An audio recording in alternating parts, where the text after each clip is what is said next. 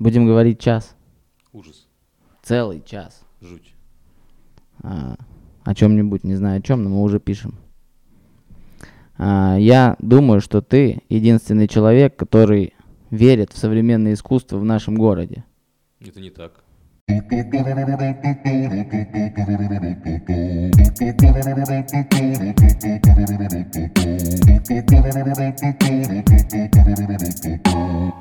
А как?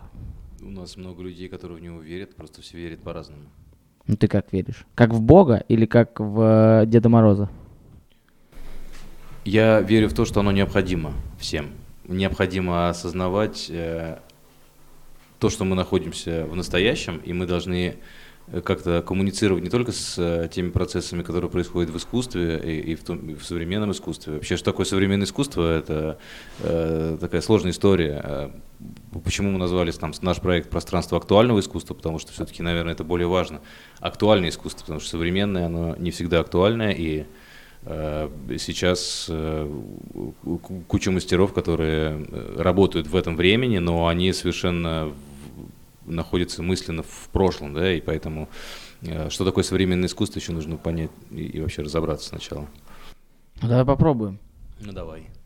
Что вообще такое для меня искусство? Я вообще далекий человек от всего такого.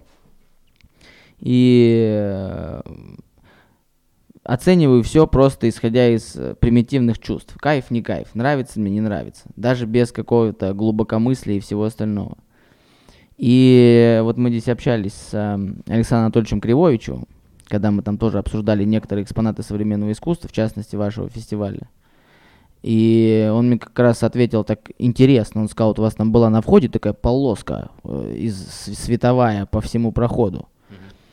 И он говорит, это просто полоска, которая прикольно выглядит. И к этому относиться надо так. Я же считаю, что искусство – это когда очень сложные вещи объяснены очень просто. Когда вот ты смотришь на какое-то произведение искусства, и ты понимаешь, что в нем заложен глубочайший смысл какой-то важнейшей проблемы, но он настолько точно, тонко и прям вот сейчас здесь описан, а вот все, что связано с современным искусством, я, естественно, и в гараже там был, и пытаюсь как-то интересоваться какими-то театральными там современными движухами. Я вот смотрю и думаю, ну зачем?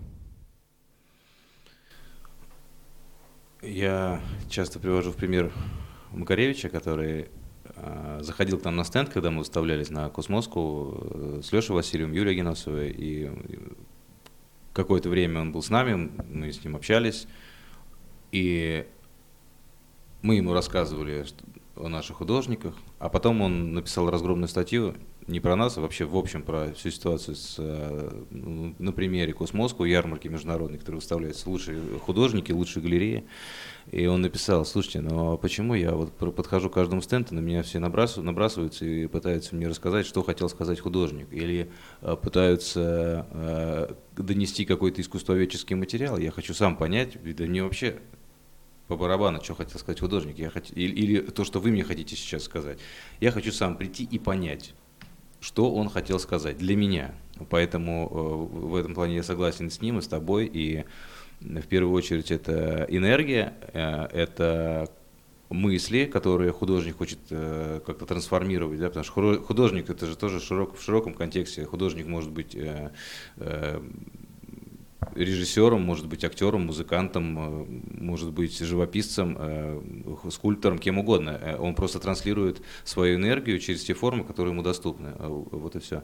Но вместе с тем, все равно, чтобы понять современное искусство, как и любое другое направление, должна быть насмотренность какая-то, да, и когда ты постоянно что-то смотришь, ты уже по-другому начинаешь к этому относиться и, ну, наверное, относиться более спокойно к тому, что может быть все что угодно, в том числе в современном искусстве. И современное искусство, оно тоже эволюционирует, оно развивается, оно находится в контексте времени как раз, и для того, чтобы понять, почему мы сейчас здесь, в этой точке находимся, нужно там, понимать, ну, как минимум, хотя бы в общих чертах историю искусств и почему мы сейчас здесь, и куда мы будем двигаться дальше. Вот, поэтому здесь можно смотреть с разных сторон, но то, что ты говоришь про восприятие и про, в первую очередь, что должно быть, я согласен с тобой. Просто мне не нравится то, что современное искусство, но опять же, может быть, я просто на такое попадаю и не слишком глубоко в этой теме разбираюсь, оно зачастую эпатирует образами разными, которые у таких закостенелых людей вызывают отторжение. У меня, в частности, тоже, потому что иногда смотришь на какие-то перформансы, там, да, вот сейчас видел, что The Guardian напечатал перформанс Пахома в Никола Ленивце, когда он лежал с розовым хохолком.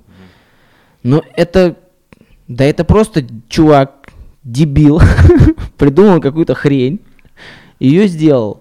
И стоит ли, вот, например, на примере этого перформанса говорить, что вот он ни хрена себе, его даже The Guardian напечатал, он там добился успеха? Надо, во-первых, для того, чтобы что-то говорить и рассуждать, нужно посмотреть этот перформанс самому.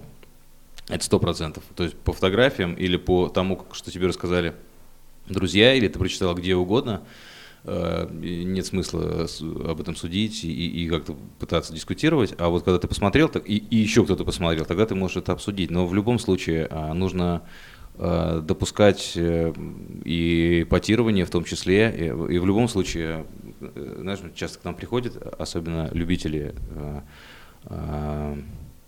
реалистичной живописи, и говорят, вот у нас такая тяжелая жизнь, у нас там на работе проблемы, у нас там денег нет, в стране там вообще непонятно, что происходит. И мы хотим прийти и отдохнуть, и насладиться игрой. А что, вы считаете, что искусство создано для того, чтобы отдохнуть? А может быть, оно создано для того, чтобы двигать какие-то все-таки эволюционные процессы, двигать свое собственное мышление, закостенелое зачастую. И сам себя ловишь на мысли, что также реагируешь иногда, и когда тебя выбивают из зоны комфорта какие-то вещи, а потом ты начинаешь думать, подожди, давай, надо же, почему это происходит, почему он хотел это сделать, зачем. И в любом случае, если ты начинаешь на эту тему размышлять и рассуждать, это уже для тебя плюс, и ты находишься в каком-то движении вверх. Не всегда для того, чтобы двигаться вверх, нужно смотреть только какие-то такие пейзажные полотна и наслаждаться, и отдыхать. Вот, наверное, так. И это касаемо не только, ты же у нас участвовал в читке, это же касаемо не только живописи, театр тоже самое, та же самая история. Достаточно сложно сейчас в нашем городе, если говорить там о продюсировании, да, но на условное продюсирование проектов, связанных с современной драматургией, оно всегда сложное, потому что гораздо проще, если говорить о каком-то контенте, который ты хочешь продать, поставить там Анну Каренину, ну условно, все что угодно, любой бренд, который на слуху, связан с классикой, даже если это какая-то современная версия, да, это всегда проще, чем показать какой-то новый материал, показать новых драматургов, показать, донести их мысли, потому что пьеса – это, по сути, постановка, это то же самое. Мы пытаемся донести материал, который обычный зритель никогда, до которого никогда не дойдет, он не будет его читать или где-то. Мы этим занимаемся, мы ищем пьесы, мы ищем тот материал, который реально осознает процессы, которые происходят в обществе, в мире, в нашей стране, в нашем городе. И вот это важно, и это не всегда просто для восприятия, это не всегда позитивно, это часто выбивает из зоны комфорта, это вызывает размышления и так далее. У нас после каждого спектакля, например, режиссер делает обсуждение со зрителями. И вот эта удивительная история, когда... Например, внешне, да, суперудачный спектакль. Все встают, все хлопают, там аншлаг полный, все в восторге, кричат «Браво!». Потом говорят «Садитесь, давайте поговорим». И ты понимаешь, что вообще все по-разному поняли. Кто-то понял, кто-то вообще ничего не понял. Но всем понравилось. У всех абсолютно разные точки зрения, у некоторых даже вообще диаметрально противоположные. И ты смотришь на это обсуждение, которое там иногда чуть ли мордобоем, конечно, не заканчивается, но жарким выяснением, да. И, это же круто. Нет, это значит, безусловно. Они вышли все, и даже те, кому не понравилось, круто, понимаешь? Это гораздо круче, чем прийти и там условно посмотреть трех мушкетеров там, в Калужском драматическом, потому что ну, для меня, например,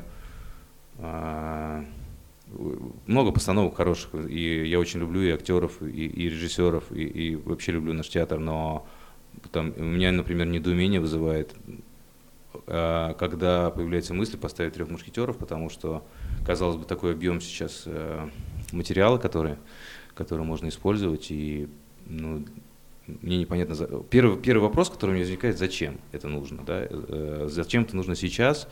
Вот, ну, вот. Поэтому происходят разные вещи, и происходят разные постановки, и нужно двигаться вперед. Нет, я полностью согласен. И в любом случае, опять же, говоря о каких-то конкретных элементах современного искусства, будь то живопись, театр, музыка, да неважно что, это же как еда. Вот тебе сейчас хочется сладенького, ты пошел там, не знаю, съел чизкейк. Тебе завтра хочется кисленького, там, сожрал лимон, я не знаю. И с искусством то же самое, потому что многие вещи, которые я там смотрел с одним настроением, мне вообще не зашли. Я прям думаю, да фу. А потом я попал на эти же вещи совершенно в другом настроении, и проснулся там с другой ноги, и я такой, вау, это вообще прикольная движуха. В принципе, мне нравится, что все это развивается, и нравится, что есть такие рупоры, которые доносят информацию до людей. Но единственное, вот вы как рупор, да, выступаете, то есть вы выбрали там какой-то прикольный материал, говорите, о, блин, классная штука, давайте людям покажем, чтобы они тоже об этом узнали. Об этом же узнают только те, кому это интересно. Конечно. Зачастую людей, которые скажут при выборе там «Человек из Подольска» или «Три мушкетера», подавляющее большинство пойдет смотреть, как там Арамис жрет что-то. Конечно. И это, я как это думаю, не плохо, не хорошо, но мы понимаем, что есть воронка определенная, есть определенные потребности, и это всем уже известно. Эти процентные соотношения в обществе это нормально, но я больше говорил о том, что тот контент, который мы пытаемся привить любовь и развиваем, он аудитория его все равно постоянно растет. Она не может расти так, как растет аудитория ну, такого массового потребления, да, контента. Вот. Она растет, конечно, гораздо медленнее, но вот этот позитивный рост, он, мы это видим на своей аудитории, он постоянно включенный в процесс. В процесс сам, выставок, посещения спектаклей, там, читок, фестивалей. Мы видим, какой отклик идет там, в группах везде наших. Да. Вот это круто. Он у нас небольшая аудитория. Ну, например, там, в WhatsApp, наверное, около 3000 человек. Но это супер классная аудитория, активная, включенная. В нее кто-то приходит, кто-то уходит. Но, как правило, тот, кто пришел самостоятельно, он там остается. Тут кого-то привели, например, да, там подарили билет, это другая история, и она ну, какая-то такая более сложная. И там, когда мы думали, вот как вот серьезно расширить аудиторию, и это достаточно сложная история, потому что у нас были всякие разные корпоративные театральные постановки, когда мы продавали спектакли каким-то организациям. Ну, там, условно, учителям, там, врачам, да, в любые структуры возьмем. И они пришли на этот спектакль, они посмотрели, им все понравилось. Но они не остались в этой группе, потому что это не целевая аудитория, им они, ну, может быть, непонятно, да, может быть, ну, разные причины, да, у каждого. Но даже мы делали вот такие вещи, как, например, там, вы пришли к нам первый раз, вы у нас первый раз, вот большая, там, 100 человек, мы вам дарим там, большой дисконт на следующий спектакль, это, любой спектакль этого месяца выбирайте, вот вам промокод со скидкой там, 50%. Эффективность 3-5%. 3-5% из тех, кто был, они там написали, говорят, дайте мне промокод, я схожу. Это показательная история, потому что невозможно насильно кому-то что-то показать, объяснить, как там в духовных всяких штуках называют людей звонарями. Это, знаешь, это когда ты там для себя что-то открыл, какую-то практику, я не знаю, там, восточную, и пришел к какому-то прозрению, и ты хочешь сразу всех втянуть, да, в это там показать. Вот посмотрите, чуваки, сейчас мы все тут поднимем, да, все. А не получается. Понимаешь, ты на своем каком-то, в своем мире, ты пытаешься то, что для тебя открыто и понятно, донести для того, кого это непонятно, и ничего не происходит. А вот если человек пришел к тебе и говорит, слушайте, таких тоже очень много случаев, приходит и говорит, слушайте, я вообще не понимаю современное искусство, мне оно раздражает, но я хочу разобраться. Вот это крутая история. Когда человек говорит, меня это раздражает, я в нем ничего не помогаю, и мне нужен проводник, который мне поможет в этом разобраться. И вот, как правило, это самые включенные публика. Они остаются, они начинают ходить на всякие мероприятия. Там, что-то говорить, мы часто привозим там, экспертов, каких крутых, самых крутых, которых в Москву вообще не попасть. Вот. Мы оплачиваем им гонорары, мы оплачиваем им там, трансферы и делаем бесплатный вход. Ну, как ты думаешь, сколько человек приходит? Очень немного. Ну, 50 максимум. И, там пример там, Сергея Попова, да, в Сколково было не попасть на его лекции, там, или Кирилл Светляков, который вообще не, там, просто как небожитель в Москве, там за ним бегают, и там, чтобы он дал какую-то экспертную оценку, ну, в очереди нужно стоять, да, а здесь там 40 человек или 50, ну 50-60. Ну, я думаю, что это проблема провинции, потому что в более крупных городах у людей есть возможность думать о чем-то еще, как не о работе, еде и всем остальном. Но в том-то дело, что очень важно, чтобы в городе, в любом провинциальном, формировался некий такой стержень культурный, то есть у тебя, у жителей города должно быть уважение, любовь и понимание, что здесь создается крутой контент. Вот когда будет доверие, ну, не знаешь, никогда ты думаешь, я там, чтобы я, даже думающий, да, вот я там, и те, кто любит современное искусство, например, современный театр, я поеду в практику, в ЦИМ, в Google-центр, куда угодно, да, и я знаю, да, если у меня есть время и есть день, я его там проведу, потому что здесь ничего нет. И это тоже проблема, потому что, ну, а реально ничего не было очень много, да, и даже то, что мы сейчас пытаемся делать, это же тоже какие-то там просто доли, сотые процента, должно быть гораздо в больших объемах все происходить, эти процессы. Вот, поэтому это такой тоже достаточно сложный путь эволюционный и очень медленный, мне кажется, что это нужно, чтобы еще что-то изменить, нужно столетие. Важный такой момент, вот я сейчас о нем подумал, не знаю почему, но много ли в современном искусстве профанации? То есть, допустим, ты смотришь искусство такое классическое, да, и ты понимаешь, что если там чувака какого-то там, не знаю, у него там картины висят в Лувре, он профессионал. Он там долго, не знаю, там рисовал картину какую-то 30 лет, я не знаю, там учился в 20 вузах, чтобы поставить эту постановку, написал там кучу пьес. То есть это реально люди, заслуженные профессионалы. То в современном искусстве, по факту, ну сейчас, понятное дело, что есть тоже профессионалы, чуваки, которые там вот еще оттуда шли и до этого дошли, поняли, что вот должно быть вот так, наверное, либо они создают эти тренды искусственные, если можно так назвать, то много профанации, потому что любой чувак, который там, я не знаю, прибивает себя, свои яйца к брусчатке, считает себя там гением перформанса и вообще там светочем современного искусства. Вот это проблема. Как отличить плохое от хорошего? Отличить только насмотренностью и постоянным впитыванием того, что происходит в обществе, происходит с художниками, ездить по там, мировым галереям, да хотя бы начиная там, с Москвы, Петербурга, посещать все мероприятия, какие-то толки, встречи, там, те же встречи с искусствоведами, которые рассказывают, почему мы к этому пришли. Как говорил Пьер Брашек, к нам приезжал, что любой художник начинается с коллекционера. В это тоже такая большая часть правды, потому что это признанность, то есть если есть какой-то некий эксперт, который оценил работы, это может быть все что угодно, прибитые к брусчатке или там размазанные по стене, но он говорит, это круто, и он покупает эту работу, и он подтверждает это какими-то деньгами, и тогда появляется художник. Многие с этим художники не согласны, но есть, конечно, наверное, какая-то профанация и какая-то халтура, как и всегда, и везде, и в любое время. Но сейчас, если есть эта насмотренность, то мне кажется, что в любом случае ты приобретаешь, ну, некую энергию художника, ты приобретаешь некие мысли, которые он хотел передать, и ты понимаешь, что ты хочешь обладать этим. Поэтому и здесь опять, там, если говорить о школе, да, например, вот у нас наш художник Виктор Пономаренко, с которым мы на международных салонах выставляемся, и которого, кстати, открытие будет выставки 12 апреля, в День космонавтики, у нас обещают большие гости, и вроде как даже сам Владимир Владимирович будет. Да, вот он как раз-то вообще специалист по современному искусству.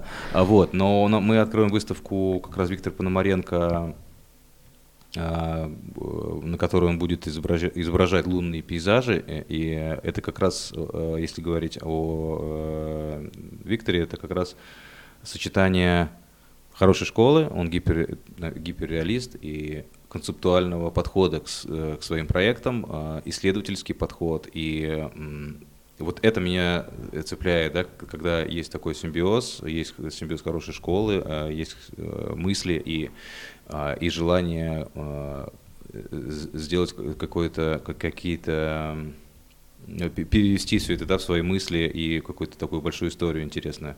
Но это не всегда так, и нужно стараться разобраться в любом направлении, в любом художнике. И поэтому тут только насмотренность и еще раз насмотренность и посещение большого количества выставок. Короче, те, кто смотрит, слушает, ходите в своем городе, в любом, где бы вы ни находились, ищите, где ребята делают что-то современное, актуальное. Я вообще не фанат, честно. Мне не нравится. Не нравится что? Мне не нравится то, что у каждого из нас в голове возникают идиотские мысли на тему там какого бы то ни было явления. Каждый из нас представляет то или иное событие, либо явление, либо действие по-своему. Там каждый видит женщину у себя в голове, одну какую-то для себя. Каждый видит там смерть, любовь, дружбу, луну, да все что угодно. Но это, на мой взгляд, не значит, что надо брать, из этого что-то собирать, выставлять и показывать, смотреть, что я придумал. Это мое мнение, опять же, потому что я воспитан на верхах классического искусства. То, что вот самому удавалось там находить, в частности, назовем это мы же так именно рецепт «Три мушкетера».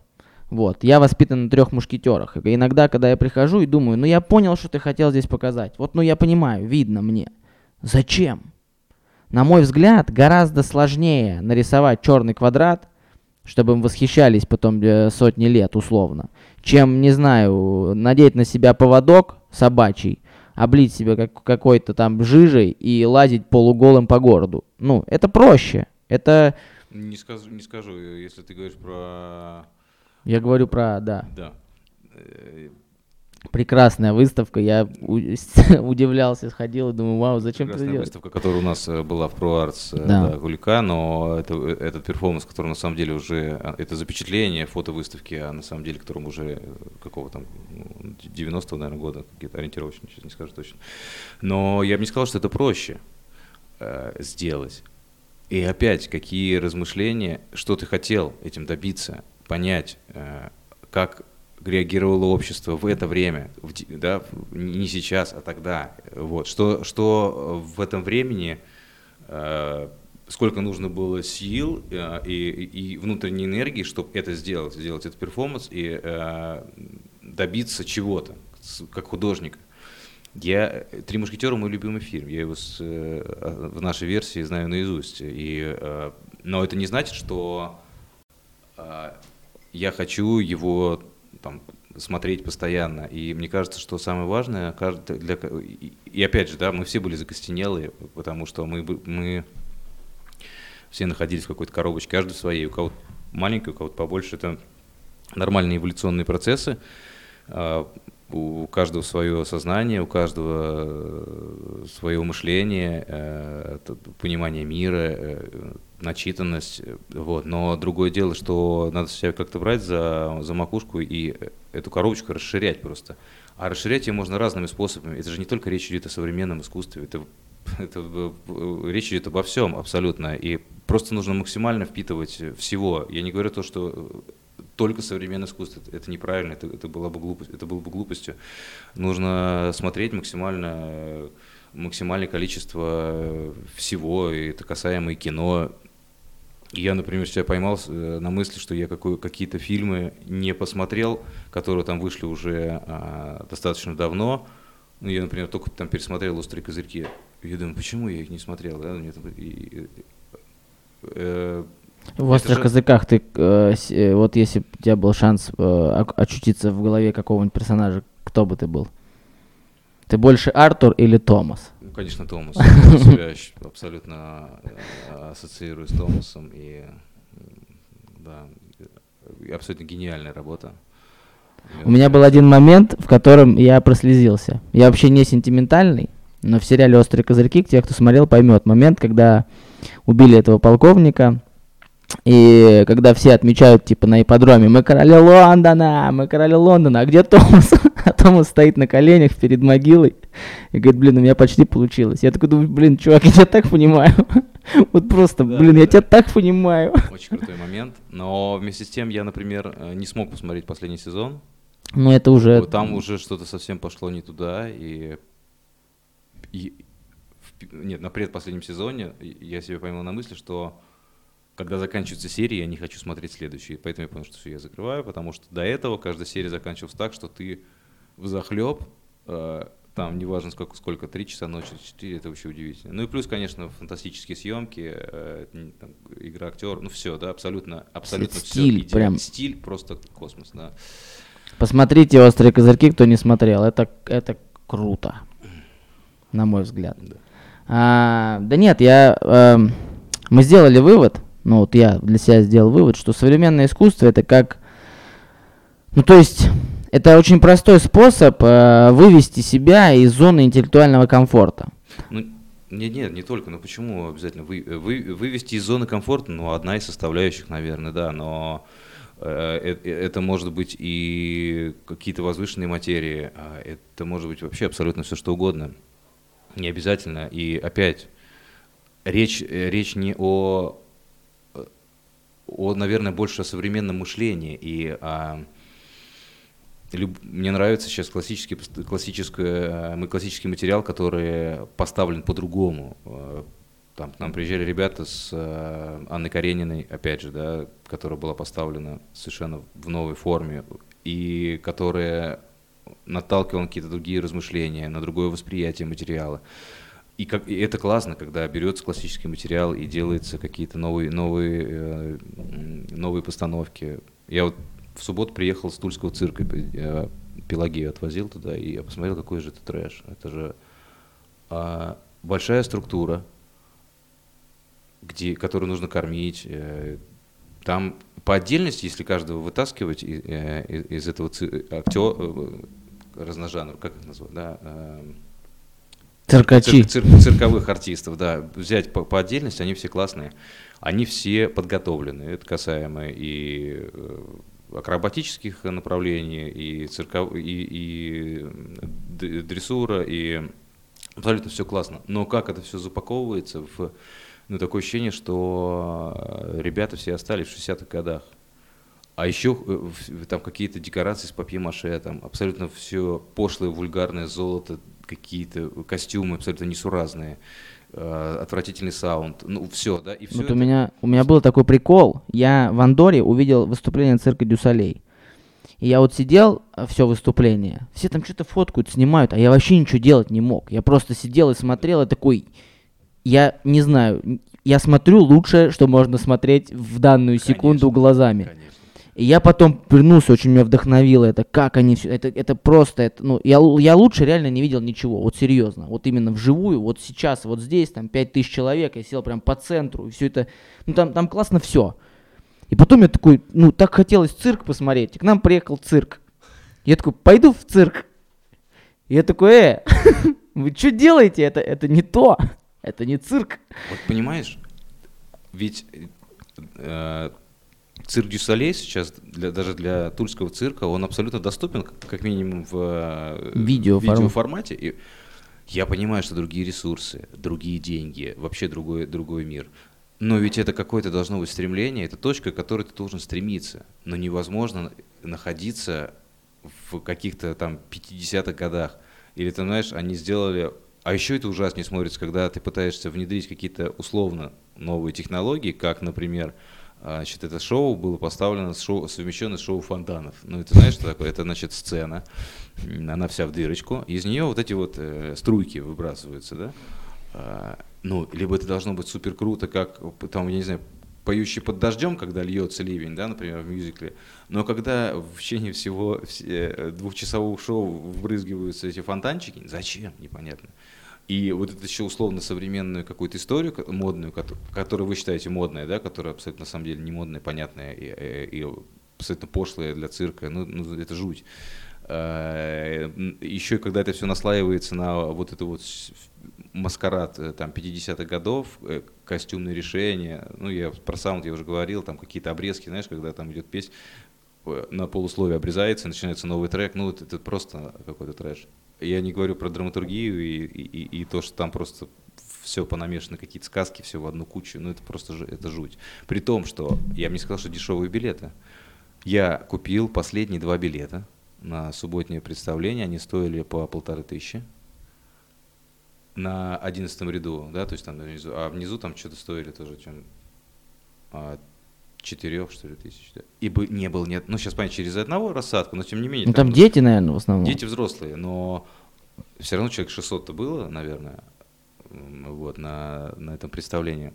И я для сравнения сейчас посмотрел на цирк Полунина, да, что можно там за те же 1500-2000 купить билет и вообще совершенно в другом оказаться мире и эстетики. Я, кстати, бесплатно тогда на цирк Дю Солей посмотрел. Ладно, это вообще классно. Нет, я согласен. Вообще для меня цирк это... Вот если брать из всего такого, цирк для меня самая интересная движуха. Потому что цирк это... Вот если у тебя... там, не знаю, на сцене театра, все-таки есть какие-то рамки, какие-то, да, там, то цирк – это условный мультик. Ты можешь делать там что угодно, потому что у тебя есть люди, которые могут сделать что угодно. У тебя, да, цирк – это космос. У меня вот такая голубая мечта далекая. Я хочу цирк, крутой цирк. Прям вот, ну, тем более после цирка Дю Солей, когда я все это смотрю, и все это вживую, все это по-настоящему, все это, когда ты видишь, что ради секунды люди заморачивались долго, это видно. Вот я люблю, пусть это будет не очень круто, или там 100 человек из 101 скажут, что это полная шляпа. Если я увижу, что вот ради меня, для того, чтобы я сидел, вот ради секунды люди, я знаю, что они заморачивались прям долго, там, не знаю, привезли какую-нибудь огромную там мраморную хреновину, которая вообще просто так стоит, но я знаю, что они ее сюда как-то затащили. Они тратили на это силы, время. Это я вообще восхищаюсь людьми, которые стараются, даже если это нафиг никому не надо. И в частности, брать, опять же, движуху с современным искусством. Но, опять же, интересоваться этим стоит хотя бы для того, чтобы просто расширять немножко свое сознание. Потому что не всем... Ну, кто-то, например, не пьет алкоголь. Кому-то достаточно выпить алкоголь, он вроде отвлекся, там что-то там сам себе придумал, там пофилософствовал, ну кайфово. Кто-то там обращается к наркотикам, чего я вам не советую никому ни в коем случае. Это плохо, отстойно, по крайней мере до тех пор, пока у нас их не разрешат. Вот. Кто-то, опять же, получает удовольствие от этих трех мушкетеров и каждый раз, смотря на них, находит что-то новое и понимает, что там Констанция на самом деле такая не такая классная, а она там окей. Кто-то пользуется там сервисами, Netflix, там еще какими-то. Я вот для себя открыл Netflix 1,5 или 2 года назад, и я считаю, что это лучшее, что придумали люди после велосипеда. Я не знаю, это просто чуваки бешеные. Современное искусство то же самое. Это такая нишевая история. Хочешь что-то нового? Я туда хожу, когда мне не хватает чего-то. Я хочу посмотреть. Ну, бывает такое желание посмотреть, вот, а что этот чувак придумал? А вот что вот он там думает? Вот он там, я не знаю, там перформанс про еду. Интересно. Для меня еда это вот, а что для него? Поэтому сходите, посмотрите, если есть возможность. Это вот такая история. Теперь история про тебя. Мы поговорили про искусство. Как так получилось-то? Вот как так вышло, что у вас там сейчас пространство актуального искусства ProArts, вы там делаете фестивали современного искусства. Это же не всегда так было. Конечно, это же путь и собственного развития. Вообще, когда мы размышляли о том, как...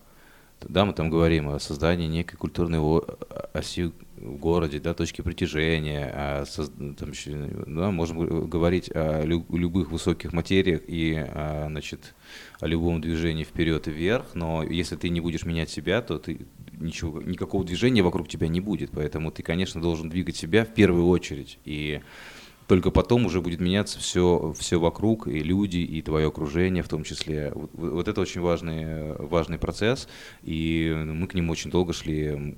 Там с Машей у нас был мебельный салон, которым достаточно долго занимались поставками итальянской мебели, и в какое-то время, когда у нас была большая площадь, мы решили, что было бы классно делать выставки художников. Но опять мы делали выставки художников, там, реалистов, да, мы там даже что-то продавали. Потом... Ну до этого ты же там в филармонии пел вот эти афиши суперские. Где-то там... Вот это как? Вот оттуда хочу, интересно, оттуда. Ну оттуда, это откуда? Оттуда. Ну вот ты вот школу закончил? Смотри, я закончил школу, я закончил Бауманский институт, я инженер гидроприводов пневмоавтоматики. Круто. Да, это же такое время было, когда шли учиться, исходя из того, какие предметы ты можешь хорошо сдать на экзаменах. Я знал хорошо математику и физику, поэтому вариантов вообще не было никаких в 90-е, это только Бауманский. Ну, в Бауманском я активно пел, и, соответственно, оттуда уже какая-то такая пошла любовь к музыке. Там, до института у меня была своя группа, где я играл на гитаре, такой ВИА, мы что-то пели.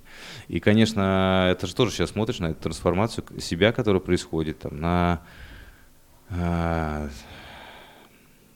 те песни, которые ты пел, там, или тот репертуар, или то, как ты видел программы, да, например, концертные. Там, моя первая сольная программа была «Достояние республики», где там выезжали машины, там, симфонический оркестр, там, перья, что-то там вылетало везде, там какие-то костюмы яркие, вообще, да, там куча всего.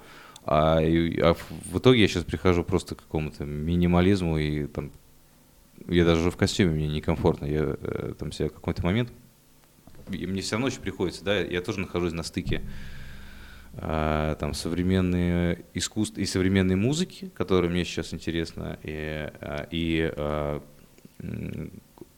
какого-то продукта, который я создаю как солист филармонии, на который есть большая аудитория. Ты до сих пор это... Ну, я сейчас солист филармонии, да, и... Там какие-то, ну вот сейчас у меня был 6 марта с оркестром концерт, ну это вообще такая, это одна из любимых моих программ, она каждый год идет, песни Высоцкого. Песня Высоцкого очень получилась интересная в этом году, потому что она какая-то такая получилась. Ну, понимаешь, что в том состоянии, в котором у нас находится общество, петь Высоцкого и не говорить о тех процессах, которые происходят, и, ну просто невозможно, понимаешь, и... Это получился какой-то такой практически диалог со зрителями, и потом после концерта ко мне подходили люди и там чуть ли не обнимали и говорили, что как круто, что ты можешь об этом говорить со сцены. И, кстати, Высоцкий единственный концерт, наверное, такой показательный, в котором абсолютно разная аудитория, от 14 лет до там, 70-80, до там, сверстников, там, условно, Высоцкого. Там, абсолютно разная аудитория. И очень много молодых, знаешь, даже когда тебе 37, ты говоришь, мальчиков и девочек, которые тебе там пишут потом ВКонтакте и говорят, что мы узнали Высоцкого, только сначала тебя послушали, а потом стали его слушать уже оригинал. То есть от обратно другая совершенно история, да, потому что уже на той аудитории, которая сейчас растет, ну, это уже не такой, наверное, известный музыкант, актер, вообще человек, который, да, и его значимость, конечно, была более такая существенная, ощутимая в 20 веке. Это вот одна история. И как раз вот в этом массовом контенте у меня достаточно большая аудитория, и у меня часто проходят там концерты на тысячные залы, и они собираются. И совершенно другая история. Вот у меня, я тоже над собой провожу эксперименты. Подвешивание? Практически. Сначала с Костей Солдатовым мы сделали проект полутеатральный. Нет, сначала был проект с Леней Клёцем. Это такой в формате док. Мы сделали... музыкальный спектакль «Последняя любовь ЛЧК», Там накопали кучу исторических фактов и сделали такую достаточно красивую историю. Потом с Костей Солдатовым и с Ксюшей Орловой, там, актриса, номинант «Золотой маски», и очень крутая актриса, и очень классно поющая. Мы с ней сделали проект «Отношения Бунин», очень много пели, и это уже была как раз такая полутеатральная история. А вот сейчас у меня премьера была 13 февраля, сейчас мы повторяем 26 марта в ВКЦ спектакль «Созвездие». Это британский драматург Ник Пейн. История очень интересная, про такая квантовая механика, параллельные миры, какое-то невообразимое количество развития событий, которое могло бы пройти в твоей жизни. И я себя попробовал как драматический актер, и я первый раз на сцене не пою. И я понял, что у меня там совершенно другая аудитория, она вот такая. Она гораздо уже, чем там музыкальная аудитория, хотя я вот тот же, да. И казалось бы, вот вы там пришли на Высоцкого или вы пришли на, не знаю, там Тухманова, кого угодно, да, и, на любой концерт популярный. И казалось бы, что вот эта аудитория должна переместиться плавно, да? Нет, такого не происходит, потому что это совершенно другой контент, это сложная история. Какой-то Ник Пейн, там, что там «Созвездие» происходит, да, непонятно. Я думаю, проблема в том, что огромное количество контента, и люди просто времени не увеличивается количество, а контент увеличивается, поэтому люди боятся брать что-то новое, потому что они знают, я лучше вот сюда схожу, я знаю, что там будет. Да, есть такая боязнь, конечно, и когда ты понимаешь, что ты идешь, условно, на концерт либо звезды, либо, там, неважно, да, так ты понимаешь, куда ты идешь и что ты от этого хочешь получить. Это вот та же самая параллель с выставкой современных художников, когда ты не знаешь, чем она закончится и что там будет вообще происходить. Или там мы сейчас чуть меньше делаем, там сейчас от меня отдалились, но неважно. Мы делали какие-то перформансы на открытии выставки, которые связаны были с вовлеченностью человека. И самое главное, он не понимал, что с ним будет происходить. Мы там завязывали глаза, и там какие-то вещи происходили с людьми. И очень многие в какую-то такую стрессовую ситуацию впадали. Да? Поэтому это не неопределенность. Кстати, вот сейчас вот подыскал про завязывать глаза. Есть ли у вас в планах развивать какое-то иммерсивное искусство? Мне кажется, вот нашему городу это очень не хватает. Потому что я несколько раз пробовал. Прикольно. Как... нельзя, да, говорить плохие наркотики? Короче, круто. Иммерсивная движуха. История тоже, она немножко уже такой на спад пошла, и какие-то новые формы сейчас приобретает, и все бросились в эту иммерсивную историю. Но мне кажется, что, например, если касаемо спектаклей, которые у нас проходят, они уже иммерсивные, потому что вот ты сидишь вплотную к актеру. Если говорить человек, конечно, я не говорю сейчас про иммерсивность, как, например, там спектакли Вики Приваловой «Северное сияние», где там проходит в комнату, кстати, спектакль Вики Приваловой мы привезем на фестиваль наш МОСТ следующий. Вот это прикольно, я видал. Да, вот «Северное сияние» крутая история, там прям иммерсивно. Но даже если вернуться к нашему такому бестселлеру и одного из самых успешных спектаклей «Человек из Подольска», это абсолютно вовлеченная история и ощущение нахождения в том пространстве, которое создают актеры, режиссеры. И... Кино, кстати, посмотрел? Еще нет. Но надо посмотреть обязательно, и какие-то противоположные абсолютно точки зрения. Да, пока я вот не могу сказать. Ты посмотрел? Да, прикольно, что задействованы молодые актеры. Это вообще кайф, потому что надоело видеть одни и те же лица, а когда это молодость, и они понимают, что у них есть крутой материал, крутой режиссер, и, прикольно.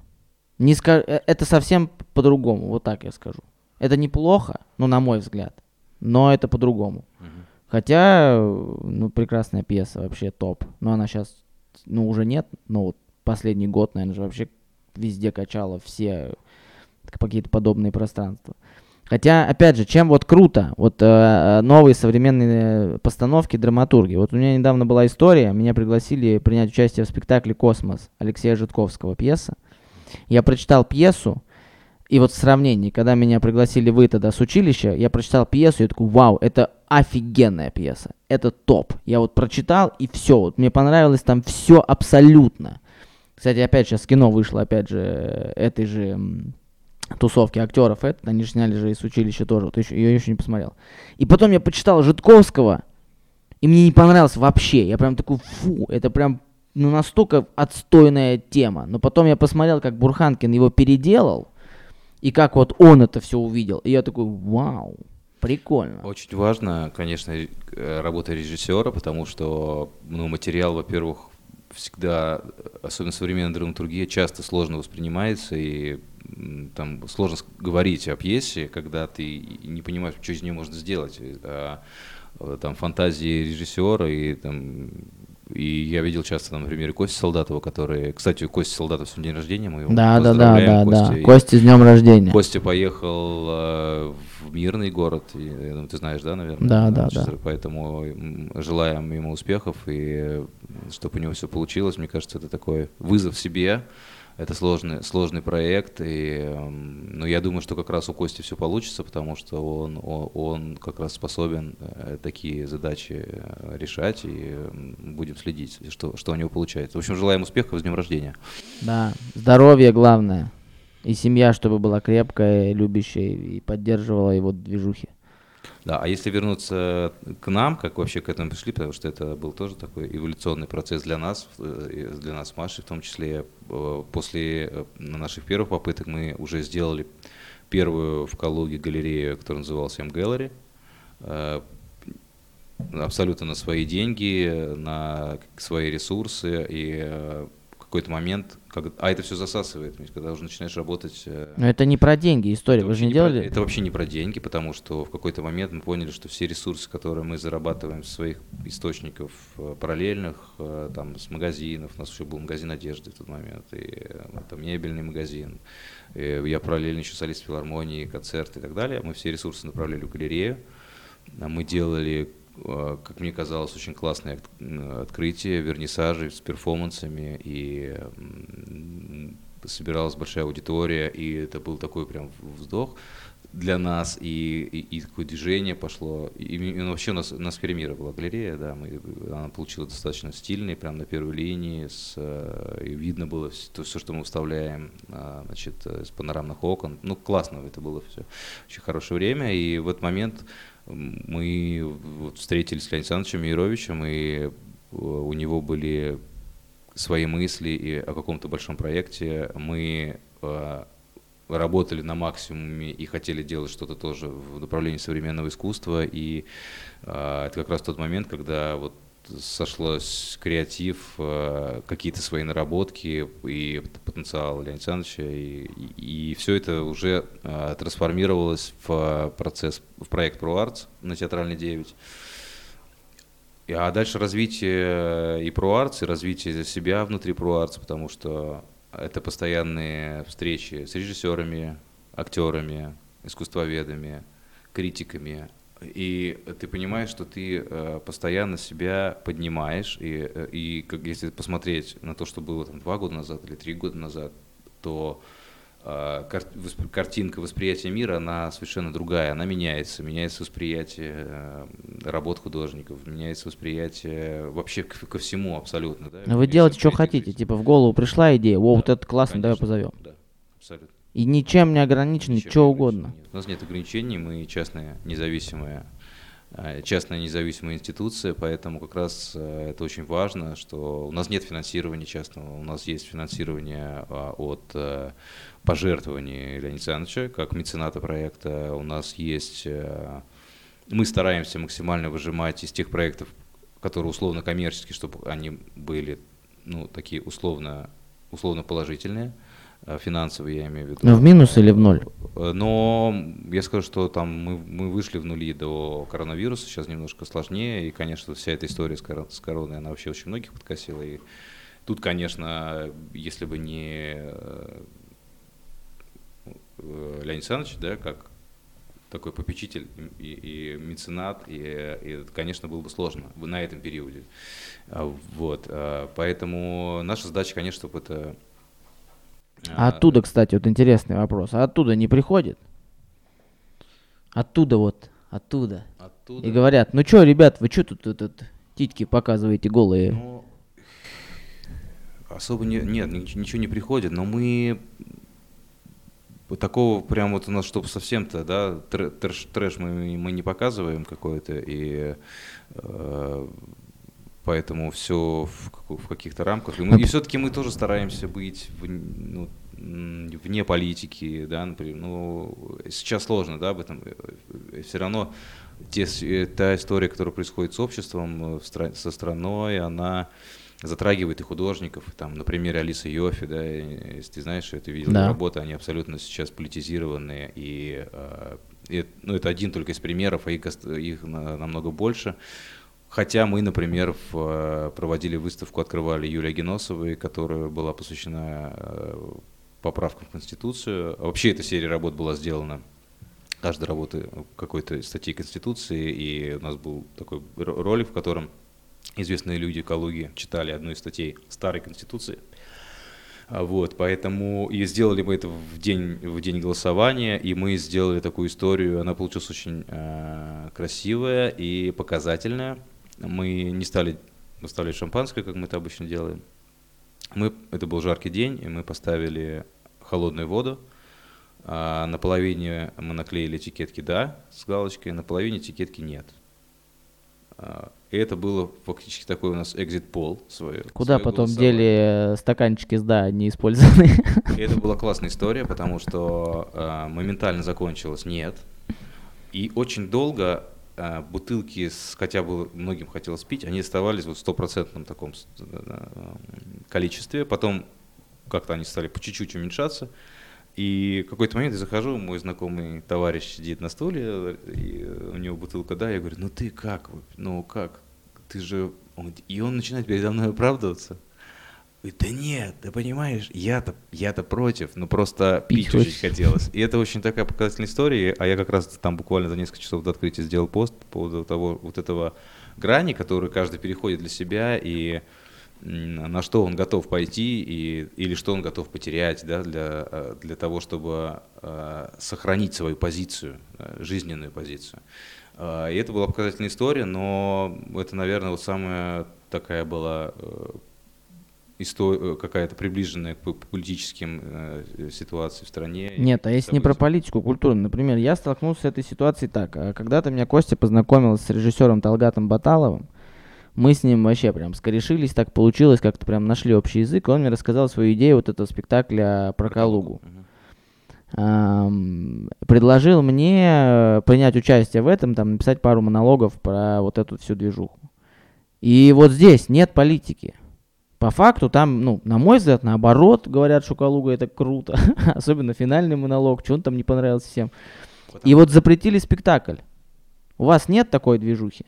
Если говорить про Калугу, я, конечно, на стороне Талгата, и вот эти, на самом деле, подняли этот шум с ничего, там некоторые представители общественности. Да, у нас сейчас запрещен мат. Если разбирать реально, за что запретили, запрещен мат. Но… И я могу сказать, что когда во втором спектакле убрали мат, то спектакль стал еще более острый и более сильный. Но речь-то шла не из-за этого, понимаешь? Речь шла о том, что про Калугу было сказано плохо. А мы сейчас говорим о том, что, возвращаясь к тому, для чего существует искусство, для того, чтобы размышлять на разные темы. Если бы досмотрели до конца, те, кто это все шумиху поднял, то они бы убедились, что в конце, когда было голосование и брали камни, то все голосовали за то, чтобы остаться в городе. И как раз-таки очень важно, когда ты вскрываешь болевые всякие гнойные раны, на своем теле и их залечиваешь. Но для того, чтобы понять, нужно это озвучить. Конечно, надо начинать говорить. Там, с точки зрения… Много было моментов некой однобокости, нераскрытия вообще какого-то и других тем. Но это было. Это понятно, но мы же сейчас говорим о том, почему запретили. первое, да, там могут запретить или нет, ну, это уже понятная история, мы это можем не дискутировать здесь. Можно было без мата, ну да, наверное, можно без жесткого, но еще раз говорю, что история, она стала еще более острой, и, как мне кажется, она как раз заставила поразмыслить о том, где ты находишься, и что нужно тебе сделать для того, чтобы то место, в котором ты живешь, стало лучше. Это самые главные задачи, с которыми спектакль справился. Вот, у вас, короче, нет, не бывало такого, что вот какие-то там моралисты говорят: ой, а что они там делают, садомиты? Нет. Это здорово. Значит, может быть, есть надежда.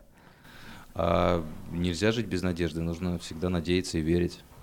Финально, вот что ты хочешь от всего, что ты делаешь, связанное вот с этим актуальным искусством? Вот какая вот если мы сказали, для цирка Тульского классно было бы приравняться к цирку Дю Солей, вот у тебя ты что? Ты знаешь историю сейчас с Илоном Маском? Да. И с Юказавой, которые, значит, лунную программу объявили на 23 год и сказали, что там все желающие могут в ней участвовать. Да, и представители творческих профессий. Я отправил заявку. Ну, один из миллиона человек, который отправил. Очень крутая история. Которые, знаешь, у нас все говорят в Калуге, что мы там колыбель космонавтики. А в чем колыбель космонавтики? Кроме того, что здесь жил Циолковский, у нас нет технологий, у нас нет технологичных процессов, у нас нет быстрой коммуникации, у нас нет открытости к чему-то новому, у нас много проблем. И вот этот показатель очень важный, когда человек смог, используя Twitter и какие-то еще совершенно небольшие коммуникации, объединить весь мир. И я смотрю там, когда я выложил пост с хэштегом «Дермун», и там ко мне стали заходить с Пакистана, с Индии, с Японии, абсолютно разные люди, стали лайкать фотографии, я захожу к ним. И такое ощущение, что, что все объединились в какую-то такую одну большую сеть, да, людей, которые там горят чем-то новым, да, или которых… Понятно, что не все не полетят на Луну. И задачи-то другие. Задачи объединиться и работать в каком-то общем пространстве. Вот. И вчера буквально я отправил заявку во второй тур. И там как раз вопрос, что, один из вопросов, что этот полет, если ты полетишь, даст для тебя или для твоего проекта. И вот мы уже говорили об этом, самое важное, что сначала это дает для тебя, для расширения своего сознания, для расширения своего мышления, для, значит, разворачивания этой коробочки, о которой мы говорили, каких-то таких гигантских масштабов. И только после этого уже будет движение проекта, которым ты занимаешься. Ну, невозможно по-другому. Поэтому очень важно пожелать себе, наверное, не останавливаться, двигаться дальше, смотреть, слушать и впитывать как можно больше, и уже дальше это транслировать на то, чем мы занимаемся, и расширять наш проект. В сентябре МОСТ, пройдет второй фестиваль МОСТ, и он, я думаю, будет гораздо более масштабный. Пройдет он в рамках Дня города с 3 сентября, будет очень много проектов. Мы планируем сделать около пространства Илмат, в котором было 8 тысяч квадратных метров выставочных площадей, это все останется, но добавится еще парковая зона с различными интересными формами, о которых чуть позже расскажем. В общем, много чего предстоит, поэтому я желаю всем нам двигаться вперед, оставаться в моменте, здесь, сейчас, и двигаться в будущее. И теперь финально у нас рубрика такая, разговор с самим собой. Вот в эту камеру скажи что-нибудь Алексею Майорову, которому 15 лет. Главное, в микрофон, но ему. Алексей Майоров, тебе 15 лет. Подумай. Подумай о том, чем ты хочешь заниматься в своей жизни. Подумай о том, что образование – это, наверное, не самое важное. Ух ты! А более важно ощущение времени и ценность времени, и ощущение того, что каждую минуту своей жизни ты должен использовать на 100%. Ты должен понимать, что следующее воплощение будет не скоро, и нужно еще постоять в очереди, чтобы опять сюда попасть, и чтобы себя продвинуть еще немножечко вперед. Какие-то у нас кармические истории пошли. Что веришь в перерождение души? Ну, мне кажется, это единственная возможная форма. И если говорить о православии, которое у нас все-таки гораздо больше почитателей, то был, я сейчас не помню, какой второй или третий Вселенский собор, на котором как раз-таки была вычеркнута реинкарнация из православия, поэтому, мне кажется, это единственная форма и система, которая объясняет те процессы и те движения вперед, и те эволюционные процессы, которые происходят. И это, конечно, история на целую передачу, а может быть и больше. Да, и, что мы это не будем. Но мне кажется, я просто одно отвечу. Мне кажется, что это просто еще один способ человека. Просто человеку сложно признать то, что он живет всего там 50, 70, 80 лет. И ему хочется ощущать, будь то в религии, что он попадет в рай или ад, то есть есть какая-то там загробная жизнь, в реинкарнации, что ну ладно, он там потом камушком побудет, потом стрекозой, потом, дай бог, еще человеком. Нет. Я думаю, что вот мы живем, умираем, черви нас жрут и все. Это вот мое мнение. Нет никакого переселения души. А тогда зачем двигаться куда-то вперед, эволюционировать, развиваться, ради чего? Ну, можно просто наслаждаться жизнью, и не должно быть никаких стремлений у тебя. Это просто потому что тебя все равно съедят черви. И... Наслаждение жизни разное. Вот у меня, например, наслаждение жизни в движении. Я не могу наслаждаться жизнью на 100%, если я ничего не делаю. То есть, если я просто сижу на диване, там, смотрю сериалы, жру что-то и так далее, я не кайфую. Я кайфую, по-настоящему кайфую, когда я что-то создаю. Пусть это будет что-то не очень крутое, но вот что-то создавать. Вот для меня наслаждение такое. Поэтому, я думаю, и это и отличает многих людей от немногих. У кого-то наслаждение это реально, вот я там себе куплю 4 трешки, буду сдавать, а сам буду на Мальдивах сидеть. Вот это нормальная тема. А для кого-то наслаждение это не иметь 4 трешки, но иметь возможность что-то создавать. Поэтому... Но в конечном итоге мы все умрем. Это мне, кстати, Женя Горин сказал. У меня был очень сложный период. И всегда, когда сложные периоды были, я всегда общался с Женей, потому что Женя очень тонко мог ответить на любой вопрос. И он мне сказал, я говорю, что вот важно, итог или процесс? Ну, то есть вот на самом деле, вот есть у меня цель какая-то, я там хочу, не знаю, сделать там, не знаю, там тачку себе купить, например. Он говорит, итог один. В конечном итоге мы умрем, и нас сожрут черви. Ну, или в лучшем случае там в банку тебя засыпят, если родственники... нормальные, вот. А главное процесс, и поэтому я получаю наслаждение от процесса. Если кто-то получает наслаждение от, не знаю, там, чесания яиц, значит, вот он такой. Ну, ты абсолютно правильно говоришь, нужно наслаждаться процессом, нужно находиться в моменте здесь сейчас, но вместе с тем нужно думать о своем развитии, и это не про то, что человек боится умереть. Это больше, наверное, про интуицию и то, что ты не найдешь в книгах. Это твое ощущение, как дальше будет складываться на самом деле. И поэтому очень важно доверять своей интуиции, делать на какое-то время хотя бы свою голову свободной от мыслей. И тогда, мне кажется, придут многим ответы, те, которые они должны услышать. Надеюсь, что кто-то услышал хотя бы какой-нибудь ответ за сегодняшний подкаст. Назови любую цифру. 7. Я это смотрю 7. Пишите в комментариях, если вы это смотрите. Традиционно, если хотите. Короче, делать что угодно. Можете не подписываться на канал, не распространять это видео, не ставить лайки. Если вам кайф, делайте то, что вам кайф в рамках законов Российской Федерации. Спасибо тебе большое, что пришел. Мне понравилось, было прикольно. Ну, зови еще. Жены наши посмотрят, поговорим. Уже хорошо. Катя, Маша, привет. Вот. Всем пока, спасибо, до свидания, ура. Yeah.